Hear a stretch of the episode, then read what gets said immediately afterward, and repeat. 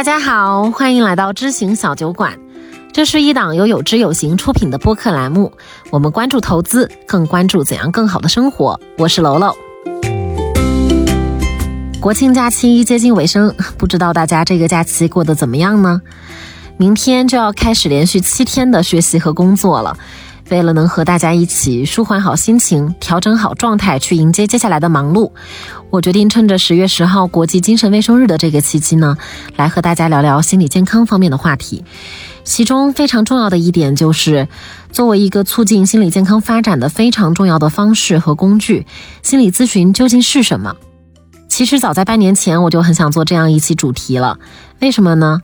在这里可以先小小的自我暴露一下，我不仅一直在做心理咨询，业余的时间呢也都在学习心理咨询，所以无论是在工作还是在生活方面，这一个尝试和兴趣都实实在在的帮助我去成为了更好的人，也去更好的生活了。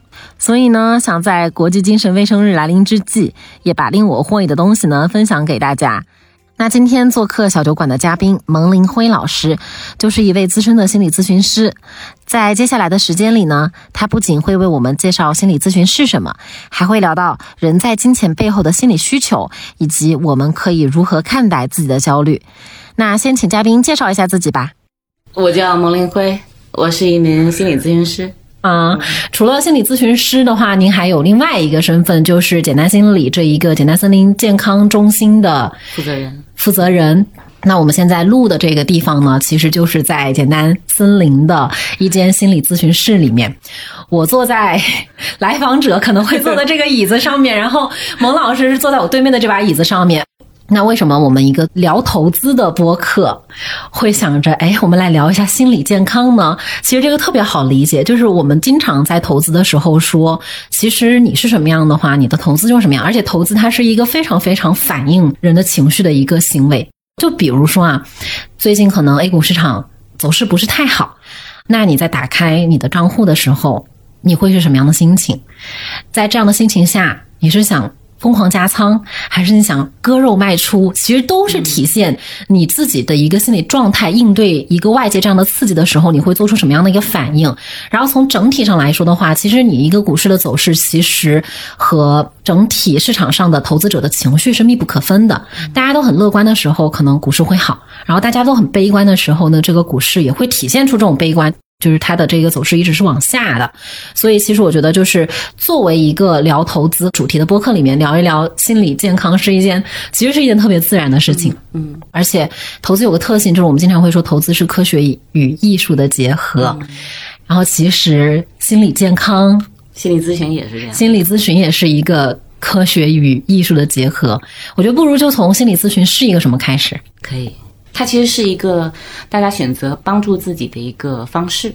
嗯、呃，那什么情况下你需要帮助自己呢？其实在任何情况下你都需要帮助你自己。比如你这一段时间你工作压力特别大啊、呃，或者这一段时间我跟我的伴侣沟通上有很大的困难，我们俩老吵架，或者是我儿子特别不听话，嗯，每天都要跟我对着干，但我不知道他发生什么了。嗯，他以前是那样一个乖宝宝，现在他一句话也不想跟我说。或者是就是你自己遇到了一个很重要的一个抉择，你不知道该往哪走了、嗯、你不知道你要不要继续这份工作呀， 嗯, 嗯，我要不要去结婚呀，等等等等。总之你人生当中一定会遇到这种各种各样的事儿，那这些事儿跟你的心情都有紧密的关联，跟你的过往经历有紧密的关联。嗯，所以你可能需要在某些时刻想理清一下这些头绪，或者是让自己的情绪更稳定一点。在这里面的任何情况下、嗯、你都可以来使用心理咨询这个方式。如果是我的话，我可能也会去找一个塔罗牌来算一算。大家好像觉得说，诶，我去嗯，就是它像塔罗牌的话，我就很像去参与一个游戏、嗯、但其实就很难在这个时候想到说我去做一个心理咨询，就大家会觉得说这个是还蛮重的、嗯、对。在过往很长一段时间，大家会把心理咨询或者是我怎么了这件事情会非常容易往疾病上靠、嗯、就是一定到一个我就不行了，我都起不来床了，或者说我就我我是不是生病了，到这个程度非常像生病的程度才会去求助。嗯，但那个时候再去的话，你当然是需要是求助的，只不过你可以更早的被介入，那样的话你也许能少走一点弯路，或者是这个进程不会拉得这么长。嗯，所以心理咨询呢它可轻可重，嗯，但重的时候你一定要来了。当然有的人可能还会需要一些这个医疗的帮助，绝大部分人他是不需要到那一步的，但他也特别想知道我到底怎么了，嗯，那我可以怎么办呢？我现在情绪这么糟糕，我好像说得清我怎么了，但我好像又说不清我怎么了，嗯，那你就可以用心理咨询。我们来去寻求心理咨询的帮助和我们去医院看病，他们的差别在哪里？呃，还是有很大差别的。那如果说医院看病的话，那你一定是出现一个比较长期的，或者是比较程度比较大的一些症状了。嗯，呃、那心理咨询呢，你未必得需要到这么重才去。就我刚才讲的，你说一段时间我特别迷茫，这一段时间我特别的混乱，我特别想找一个人来谈一谈，帮我理清一下我的状况怎么了。嗯，或者是我不太知道我我的孩子他最近一段时间为什么总是把自己关在屋里头，嗯，我跟他沟通很困难。呃，孩子也特别需要得到帮助。嗯，那我我们想，我们一家人过来讨论一下我们家庭里头内部状况。你看这种情况都不是一个生病的样子，但是它是一个生活中遇到困难了，而这些困难跟沟通相关，跟人际关系有关，跟情绪有关。那这种时候就就是可以来用的。嗯，哎，为什么您会一直说用心理咨询、使用心理咨询，就好像心理咨询是把剪刀似的？它是一个方式嘛。是一个帮助自己的一个方式，嗯，比如说我是来访者，是我帮助我自己。对，你说是对的。来访者，我我们称之为来访者了。来访者进入咨询，他是跟咨询师建立的是一个工作联盟，而不是一个患者。嗯，他自己在使用的自己的资源和另外一个人共同工作着，这个工作是帮助他能够使用自己的力量，使用自己的资源，来让自己从这个困境当中出来。所以他本人，就来访者本人自己的主动性是很重要的，所以是他选择了这个方式，而不是这个方式去捕捉他。嗯，不是咨询师把他逮进来的，是他走进咨询室的。嗯，那我怎么知道心理咨询有没有用呢？那问到这个问题的话，那我可以反问一下。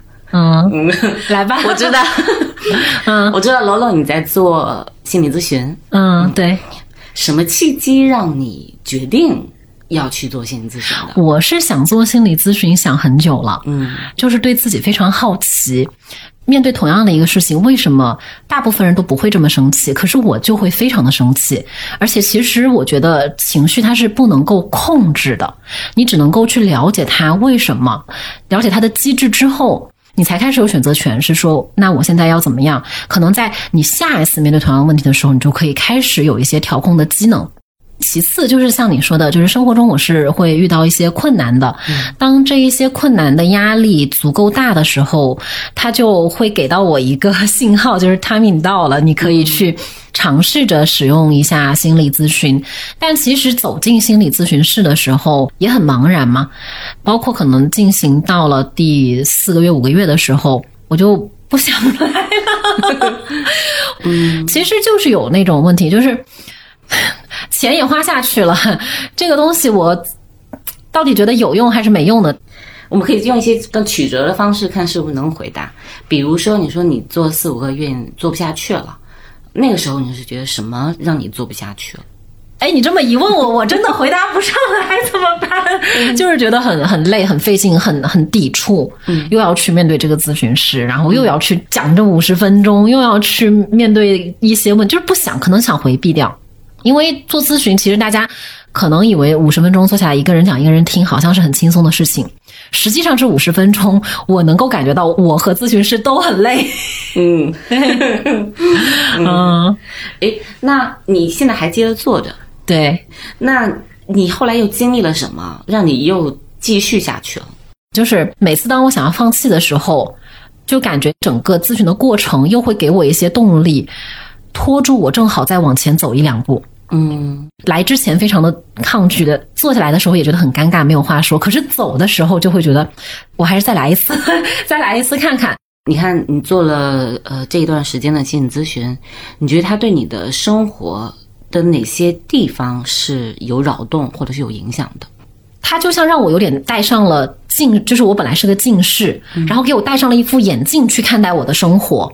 你可以说这是觉察的能力也好，你也可以说是你的近视眼镜给戴上了也好，但是你其实会对生活更敏感了。嗯，这个敏感我说不清它是好还是坏，那这个敏感它会 push 你去进一步的思考，你在做什么，你为什么这么做，你为什么会有这样的反应，你为什么不那样做，你会开始给自己心里面有很多的对话、嗯、就是你能够有这样去观察自己和跟自己对话的能力了。甚至是我在投资，它帮助我看到了为什么我道理都懂，我每天都沉浸在这些投资的原则和这个方法论当中，可我依旧处理不好我跟钱的关系。嗯，或者说为什么我会这么饥渴的希望能够立刻看到一个东西起了作用，就是好像更清晰了一些些你在这个生活中的样子。嗯，以前你生气的时候你都不知道自己怎么了？嗯，但是现在生气的时候，我起码能够跟自己说，你看看你现在在生气哦，就是这样。刚才回答了所有问题，你在使用心理咨询，就你走到咨询室之前，你其实已经开始要再往里面看看你自己了。嗯，对。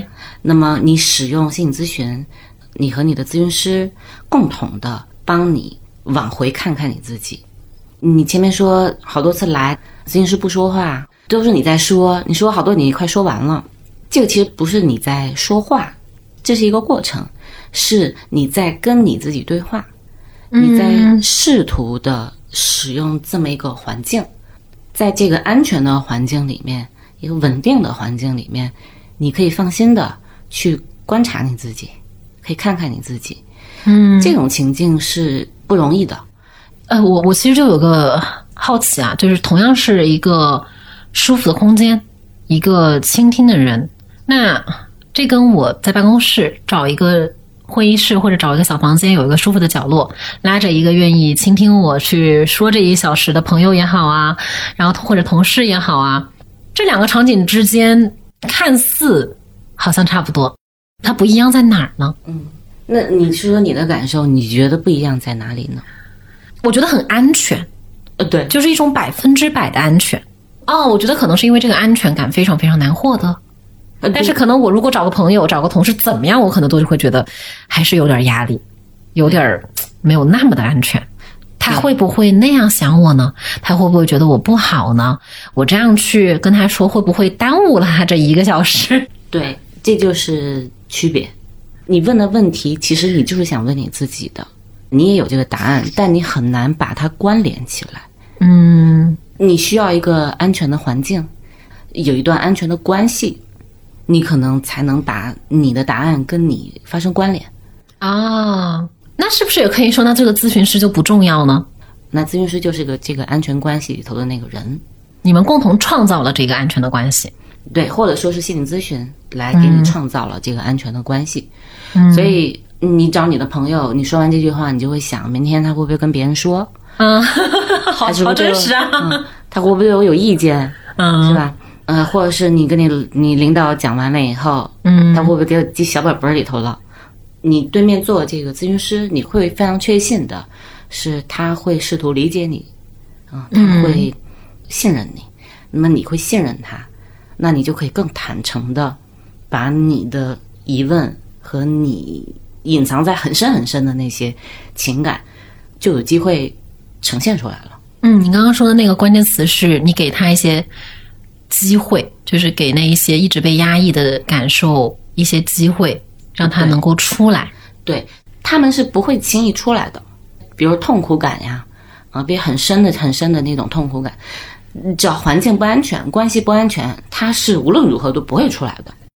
所以我们会说，在咨询进程里头，有的人会说，哎，我怎么咨询一段时间我反而更痛苦了。嗯，他并没有比以前更痛苦，只不过他现在能够痛苦了。是，这是很微妙的。是，或者他允许自己，对，他允许感觉到自己是痛苦的了。你刚刚说到一个不安全的环境，其实我也刚刚很想问、嗯、我们现在的环境其实就非常非常动荡，很多不确定性，那大家就是焦虑的、嗯、然后又体现在股市上面哈，大家的情绪就是非常不好的。就是您作为这个心理咨询师，你会觉得自己切身的在这一年间或者两年间的状态是受到影响的吗？我会受到影响，受到影响并不会比其他人少一点。比如说我想，现在小孩半岁，我想带他回老家，我就没有办法带他回去，因为我会害怕如果我要回不来怎么办。对对对对对，是我害怕这路途中间他生病了怎么办。嗯，总之会增加很多跟环境相关的焦虑，这是一定会有的。嗯，所以这会影响这个环境里头的所有的人啊、呃，没有一个人会被落下。但是咨询师会不会来说应对的更好？我举我自己的例子吧，比如说就是生小孩这件事儿，呃，一个新手妈妈，我曾经也是给很多儿童，还有这些儿童的父母，还有这些孕产妇，嗯，给他们做咨询。我当时是非常理性的，我脑子很清醒的，但我自己怀孕和生孩子，嗯，我回忆起来他们的焦虑我一样没有落下，一个都没少。虽然你知道就是你可能剧情上面会发生什么样的情节，对，但是你也依旧没有办法改变这些情节发生在自己身上，是吗？对对对。比如我举个例子，比如说我的小孩他在三四个月的时候，嗯，呃，我有一天就要出去工作，时间很长，大概六七个小时，这是我大概离开他最长的一个时间。嗯，但我回家了以后，我就发现他不理我了，我怎么逗他，他都不理我，他也不看我，而且他总是躲我的脸，嗯、好冷漠。我就非常的伤心，我就去屋里头哭了半个小时，是真的是掉眼泪的哭了半个小时。然后我先生就，因为他自己也是心理咨询师，嗯，他是心理治疗师。所以他呢就抱着孩子就过来了，虽然我不知道他那时候有没有他的那个他的理论有没有帮到他，但我觉得他的本能把孩子给抱过来了。抱来以后他就会让孩子一直看着我呀，就我还能跟他互动啊，但并没有打消我对这个的害怕。然后我的幻想里头就是、嗯、你害怕什么呢？我害怕就是他他不理我了，他生气了，他伤心了，他看到我说还有一些微表情，就是撇嘴。可是在我的理论架构里面，这种愤怒啊，这种呃伤心啊，这些情绪太高级了，就这么点儿小孩应该还没到那个程度。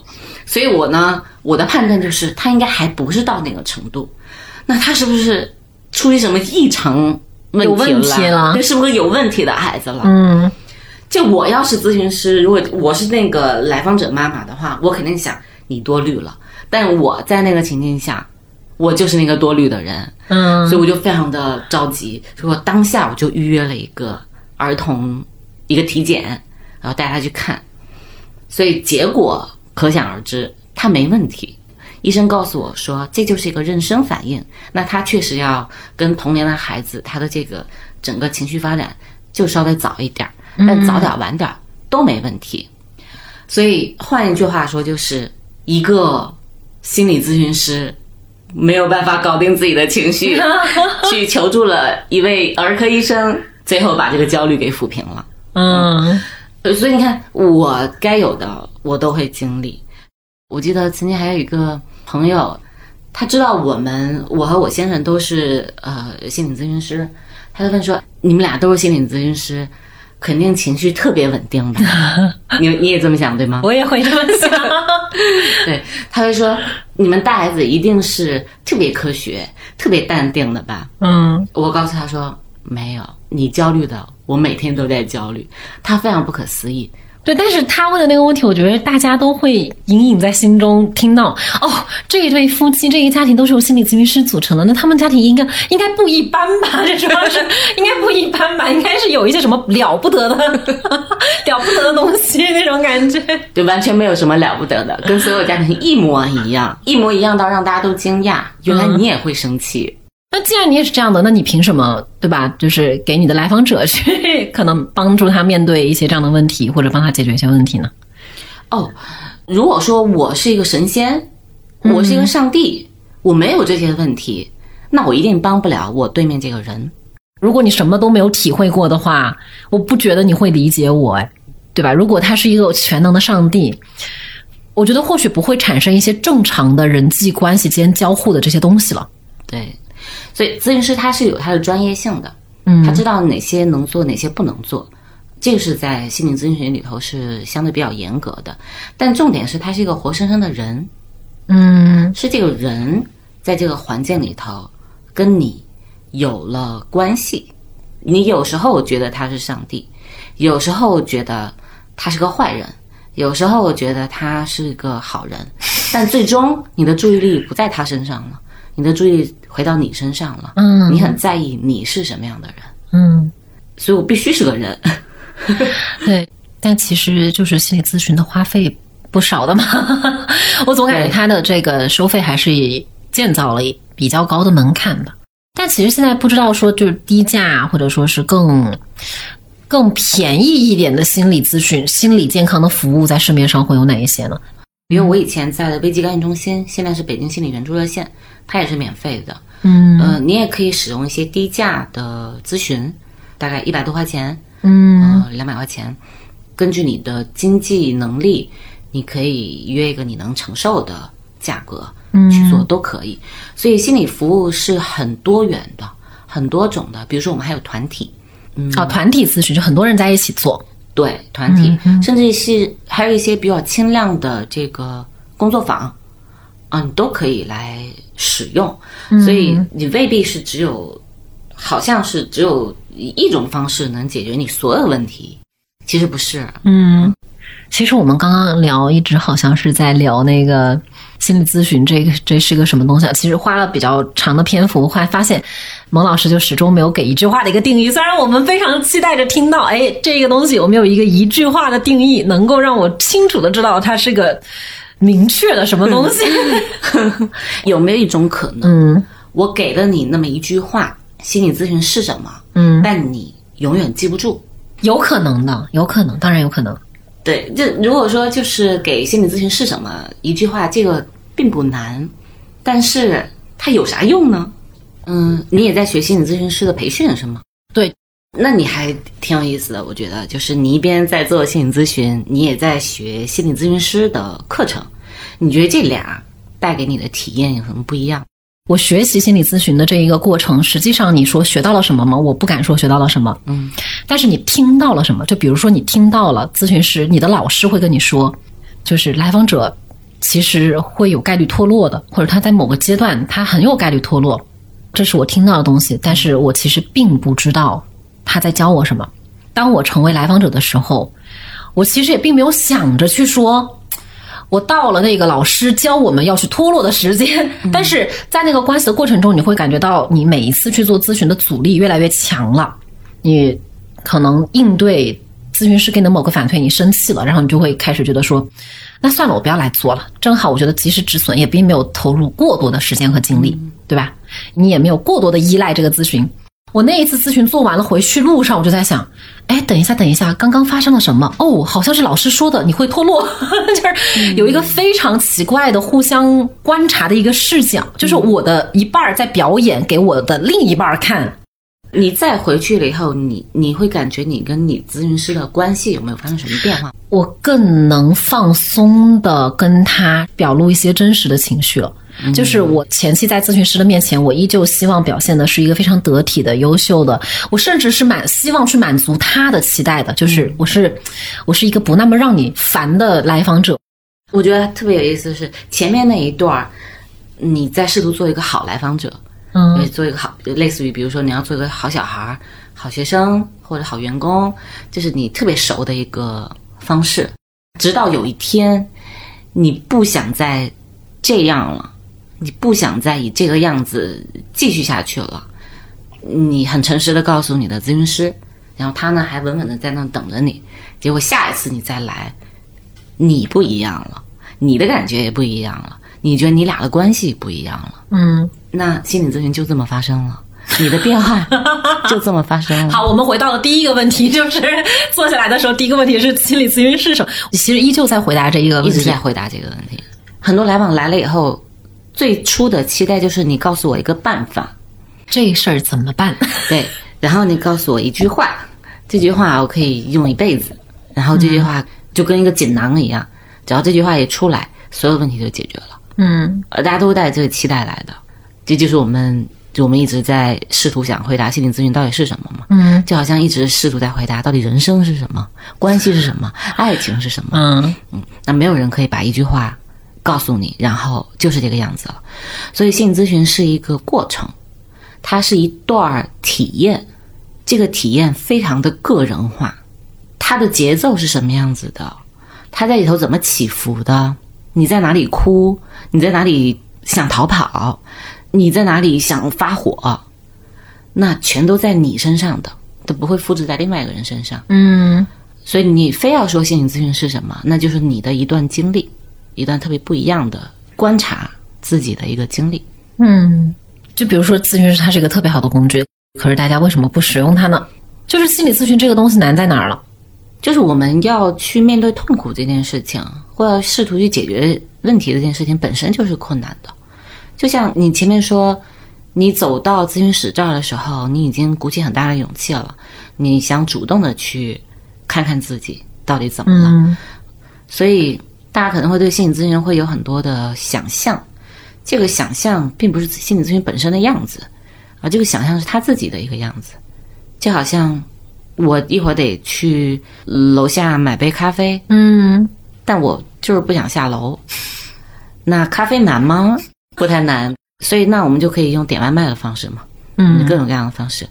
同样的，呃，心理咨询本身不是什么特别玄乎的事情，嗯、呃，但我们想要用一个方式，或者想试图去让自己变好起来，嗯，这个是有挺大困难的，这也需要一点点力量的。但是呢，大家有时候会觉得说，好像必须得一锤子买卖，或者好像弄了这件事儿，这个就一定能解决，其实也不是。我们在这个过程，在这个体验中，我们试图去成为一个更好的人。我就想到了我们公司经常说的一句话、啊、就是投资是你变成一个更好的人之后自然的结果。哦，对，你看啊，这句话其实我们我倒背如流，但其实这句话里面的信息含量是被极度的压缩了的，就是投资是你变成一个更好的人之后自然的结果。首先关键词更好的人，对吧？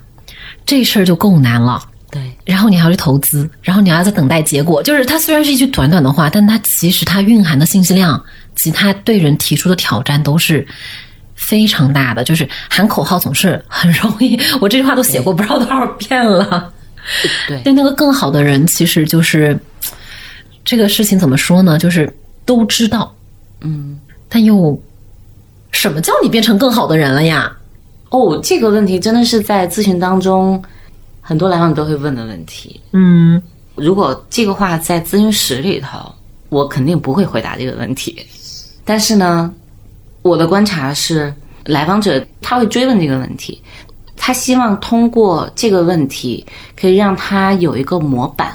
好让他在生活当中照着什么样是一个好人的这个好人的模板去做点什么。嗯，之所以心理咨询师不会说出好人是什么样子的，就是为了避免他要照着这个模板去做点啥，是因为他本身自己是什么样子的这件事情远远重要于他是不是一个好人。所以在心理咨询里头，咨询师不会去回答这个问题。但是呢，他会回答什么呢？他会说，我理解你特别想成为一个好的人，更好的人，更好，你特别想做一个更好的人，是因为你现在对自己现在这个样子非常的不满意，感到非常的焦虑和特别的无助，而你的无助和焦虑对我们来讲特别的重要。如果说我告诉他好人是什么样子的，那无形当中就变成了，那他就不会在意自己的这种无助或者是这种焦虑了，他更在意的是我能不能达成好人的标准。嗯，那他就又是一个好学生、好孩子、成功的人，而且会好焦虑的，也然后也好焦虑、嗯、焦虑当然可以，但是他就他不再在意自己的焦虑。不知道您了不了解最近非常呃火爆的一种生活方式，或者说是一种可以被追求的生活方式，叫做 F I R E。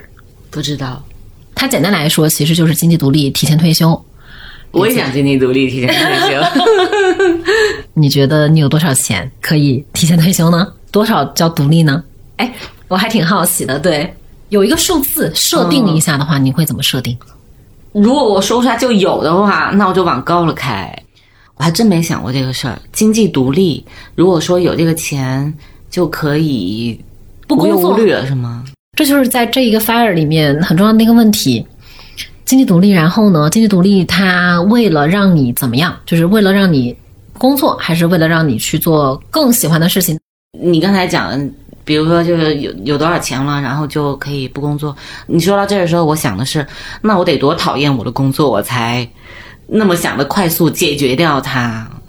哦，那那我还真没有。如果如果有足够的钱，那我还还是在做咨询是吗？我还想有点事儿干。嗯嗯，对。但但我理解你刚才讲的，就是，呃，好像期待的是一个这个钱可以让我解脱掉我现在特别不满意的处境。对，嗯，所以期待着用钱足够足够的钱来让我从现在的生活里头，帮我把我从这里头拔走。嗯，可以去到一个特别无忧无虑的情境下。嗯嗯，那这个其实也会让人体验到，那你现在就很累嘛，很辛苦嘛，你的生活你感觉特别的不满意嘛，所以你才有一个更高远的一个方向。但那个钱来了，真的可以解决这些问题吗？或者是我们也可以再想一想，就是你现在这个状况，真的是钱可以解决的吗？这个问题其实非常难，这个很难。嗯，但我们总有一个外化的期待，就像刚才，比如说我我们可以有一个特别厉害的一个办法，可以解决到我的睡眠问题。嗯，有一个特别厉害的一个锦囊，可以让我免除掉一切人世间的痛苦。嗯，那这就不太现实。就就像是我能拥有一个数字，就一个钱，达到那个以后，我是不是就自由了？但你的生活随时都可以选择自由，它反映的是你现在感觉到非常非常的被束缚着，你很痛苦，或者是你很你很拧巴，你希望从这种困境当中挣脱出来，你希望能喘口气儿，你希望能够哪怕自由五分钟，这是你当下的需要，而不是你一个对未来的一个需求。嗯，所以你现在的需求是，我想停一停，我想喘口气啊。那这样的话，我的 F I R E 的目标，我那几百万挣到的时间又更远了，我怎么可以停呢？我不能停啊。对，所以你当然可以继续了。嗯，钱当然很重要了啊，嗯、也不嫌少。但是，嗯嗯嗯，但是重要的是，你真正的心理需要是否真的被满足到？嗯。F I R E 它是可能更长远的一个目标，我五年之后十年之后甚至二十年之后我要个几百万几千万了，然后那我的生活就可以解放啦，我就可以解脱啦。然后还有一种情况是我冒很大的风险，我希望在短期之内能够去赚到 一, 一笔钱。像这种行为它对其实它满足的自己的是什么呢？也可以吗？就很短期内可以挣这么多钱这个问题那我就要反问你，如果有这样的机会你上不上？我告诉你这个代码十天之后这只股票十天之后肯定飞，去吗？如果说这一定能，我所以我想知道是不是真的可以、嗯、没有人可以预测未来，对，就没有人可以预测。所以我们说对未来的焦虑，那都是一个对未来的嘛，是因为现在不好。嗯，那现在要怎么好起来呢？所以这又回到我们刚才了，你要不好那怎么不好？你我们需要了解我到底需要什么，我到底要啥。你要钱对吗？你会发现你在要钱的同时，有一个声音在告诉你，我想用钱来替我做点别的，嗯，替我做那个我难以说清楚但是非常重要的那个需要啊、哦。举个例子，就是我想成功，因为我总是被期待着我要做一个优秀的学生、嗯、优秀的孩子，成功的人。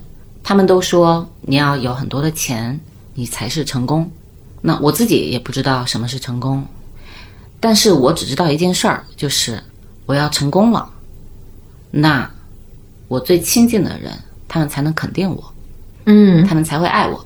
那于是我要为了这个东西要拼命的去挣很多的钱，因为它可以让我得到爱啊。所以那他要啥呢？他要被爱。所以他要不是钱吗？啊，懂了。如果他被爱了，那么钱是不是他就不挣了呢？他肯定还挣，但是你会感觉他已经不太一样了，目的不一样，对，你挣钱的过程也不一样了，嗯，对吧？哎，你会为钱焦虑吗？我当然焦虑啊！你看我我的小孩才半岁，就想呀，要不要买学区房啊？买学区房那得花多少钱呀？开始算，哎，得算。那我一个月我得挣多少钱才能买到一个我觉得不错的学区房呢？嗯，对吧？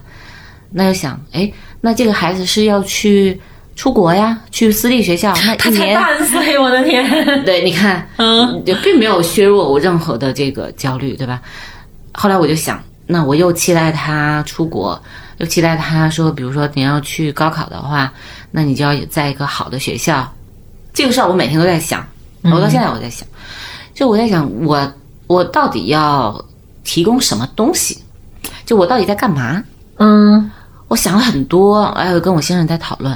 后来想说我希望他能成功，你看作为一个资深的心理咨询师我已经开始痛苦了我在听你说请继续对，所以你看、嗯、作为一个资深的心理咨询师也在期待他儿子成功，有没有？ 嗯, 嗯，所以那就想，哦，原来我是希望他成功。我为啥这么期望他成功？为什么呢？所以你看，我我就我就在我就每天都在思考这件事儿，后来想啊，其实我可能很希望自己成功，我可能自己觉得自己不够成功，所以我希望我儿子很成功。嗯，所以那其实我的需要就会用一个特别拧巴的一个办法来去满足。那如果说真的我买学区房，然后这孩子就真的能飞黄腾达吗？他哪怕去了一个特别好的学校，那他真的如我所想，然后以后就是怎么怎么怎么样吗？就完全不是，对吧？所以这里头饱含了我特别强烈的一个需要，这个需要会看起来特别的贪婪。事实上，我可能更需要的是一种，我希望他能够过好自己的生活，同时我也希望，我希望我自己是个成功的人，我希望我是能满足好我自己的。你比如说，如果买学区房了，那你每天都要摁着头写作业，对吧？嗯，那我能不能做得到？他能不能做得到？所以到底我是为了他还是为了我？嗯，那我必须得想清楚这件事儿。哎，我现在每天都在想这件事。对啊，就是你每天脑子里过这么多的讯息，然后要去考虑这么多的问题，我就会想说，哎，有没有一个橡皮擦让我来给你擦一擦？你就会没有那个焦虑了。就是焦虑是可以被消除的吗？我们应该怎么样去看待我们的焦虑？神仙就没有焦虑，又回来了，神仙返场此刻。嗯，对，所以焦虑不会消除，但是你可以把它放在一个嗯，你可以掌控的位置，因为焦虑不是件坏事儿，焦虑是件好事儿、嗯，它可以让你紧张起来，让你能保持敏感度。嗯，你完全没有焦虑是，首先这不可能。嗯，你只要是个人，他一定有焦虑。那有一定的焦虑可以提高你的警惕性，所以这是这是非常好的。嗯嗯，但是你过分的焦虑就会让你失去判断，所以我们就说你就容纳一定的焦虑，容纳一定的不确定。嗯，至少可以让你保持一个比较灵活的状态。所以其实我们不必是焦虑如虎狼，就是感觉它就是特别不好。对，首先就是我们不必消除焦虑。你需要有敏感度，你的你的判断，你的直觉是需要这些东西来提供给你的。嗯，包括痛苦感也一样。所以我们不是每天都说，那你要开心，你要快乐，嗯，快乐开心是众多情绪中的一种，事实上可能占据你大部分时间的，他们可能同时有的烦恼、无聊、伤心、呃、愤怒、焦虑、抑郁、开心、满足、嗯、你看你其实你在一分钟里头你这些感觉全都在你身上，嗯，那为什么非要挑出说我要嗯嗯开心, 开心快乐，嗯，所以那可能他想说的是，哎呀，我有太多不舒服的感受让我有点承受不住了，能不能给我多点开心？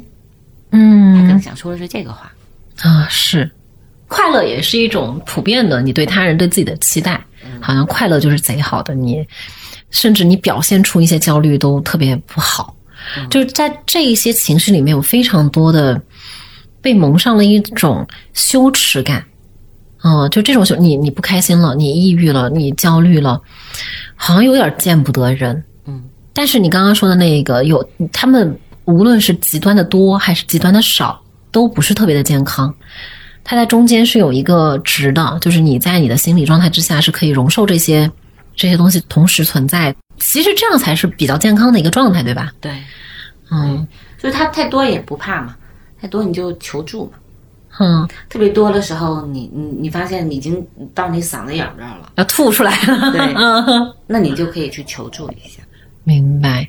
那我还有一个问题啊，就是比如说我们可能会对未来的预期，有些人就是会特别悲观，有些人就是会很乐观，这个的机制是怎么样去形成的？就大家提这个问题的时候多多少少会带有呃，好像乐观是不是更好一点，哎哎，对，悲观是不是不太好？对，嗯，但这个一样的，跟刚才那个就是，这个人每天都特快乐，这个人每天都特苦，是不是特快乐的人就就这个是好的，快乐被定义成是好的，然后其他的感受、痛苦的感受都会被定义为不好。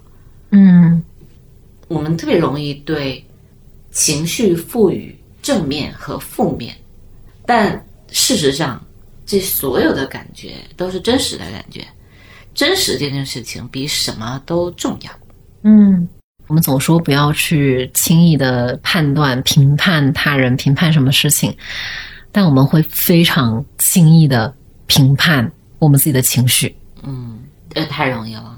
对，所以我能理解为什么你说你在心理咨询里头，你啥都你不记得你做了什么，但是好像又做了好多。就是你在这里面你可以非常诚实的表达了你的情绪，嗯，而这一切的变化就在这里面一点一点一点的发生了。我们特别困难的是我们在生活当中很难去表达我们的情绪，因为大家都说你要控制你的情绪，你不要这样，你不要那样，所以我们被限制住了去表达。但限制表达，当然我我不说的是这个场合的问题，我说的是他能诚实的去看到自己的情绪，这个本身就被限制住了，就好像我不应该有嗯不高兴一样，就我连有也不可以了，就别说我要去怎么表达出来。对，你要控制好你的情绪，就好像我连我的这个情绪都不能有了，有我就是不好的，嗯，所以这就是不自由。其实聊到这里就很想和就是在听这期播客的朋友说的是，焦虑也好，痛苦也好，不确定性也好，不甚至是不满也好，都挺好的这一些。对，就是我们不需要再去觉得说我要怎么样去追求一种不焦虑的状态，或者打开我的账户的时候我要怎么样去追求一种我平静的感受，其实不必去追求，你现在这样就挺好，你有这些感受都挺好的，对吧？对，就是这个是自由的。掌声响起来，谢谢萌老师的时间。欢迎大家关注咨询小酒馆，欢迎大家关注简单心理、简单森林。嗯，对对对，特别特别高兴的一期谈话。行，那行，那我们就拜拜，拜拜，拜拜，好。谢谢你收听到这里。您的收听、分享、反馈对于我们来说都非常的重要。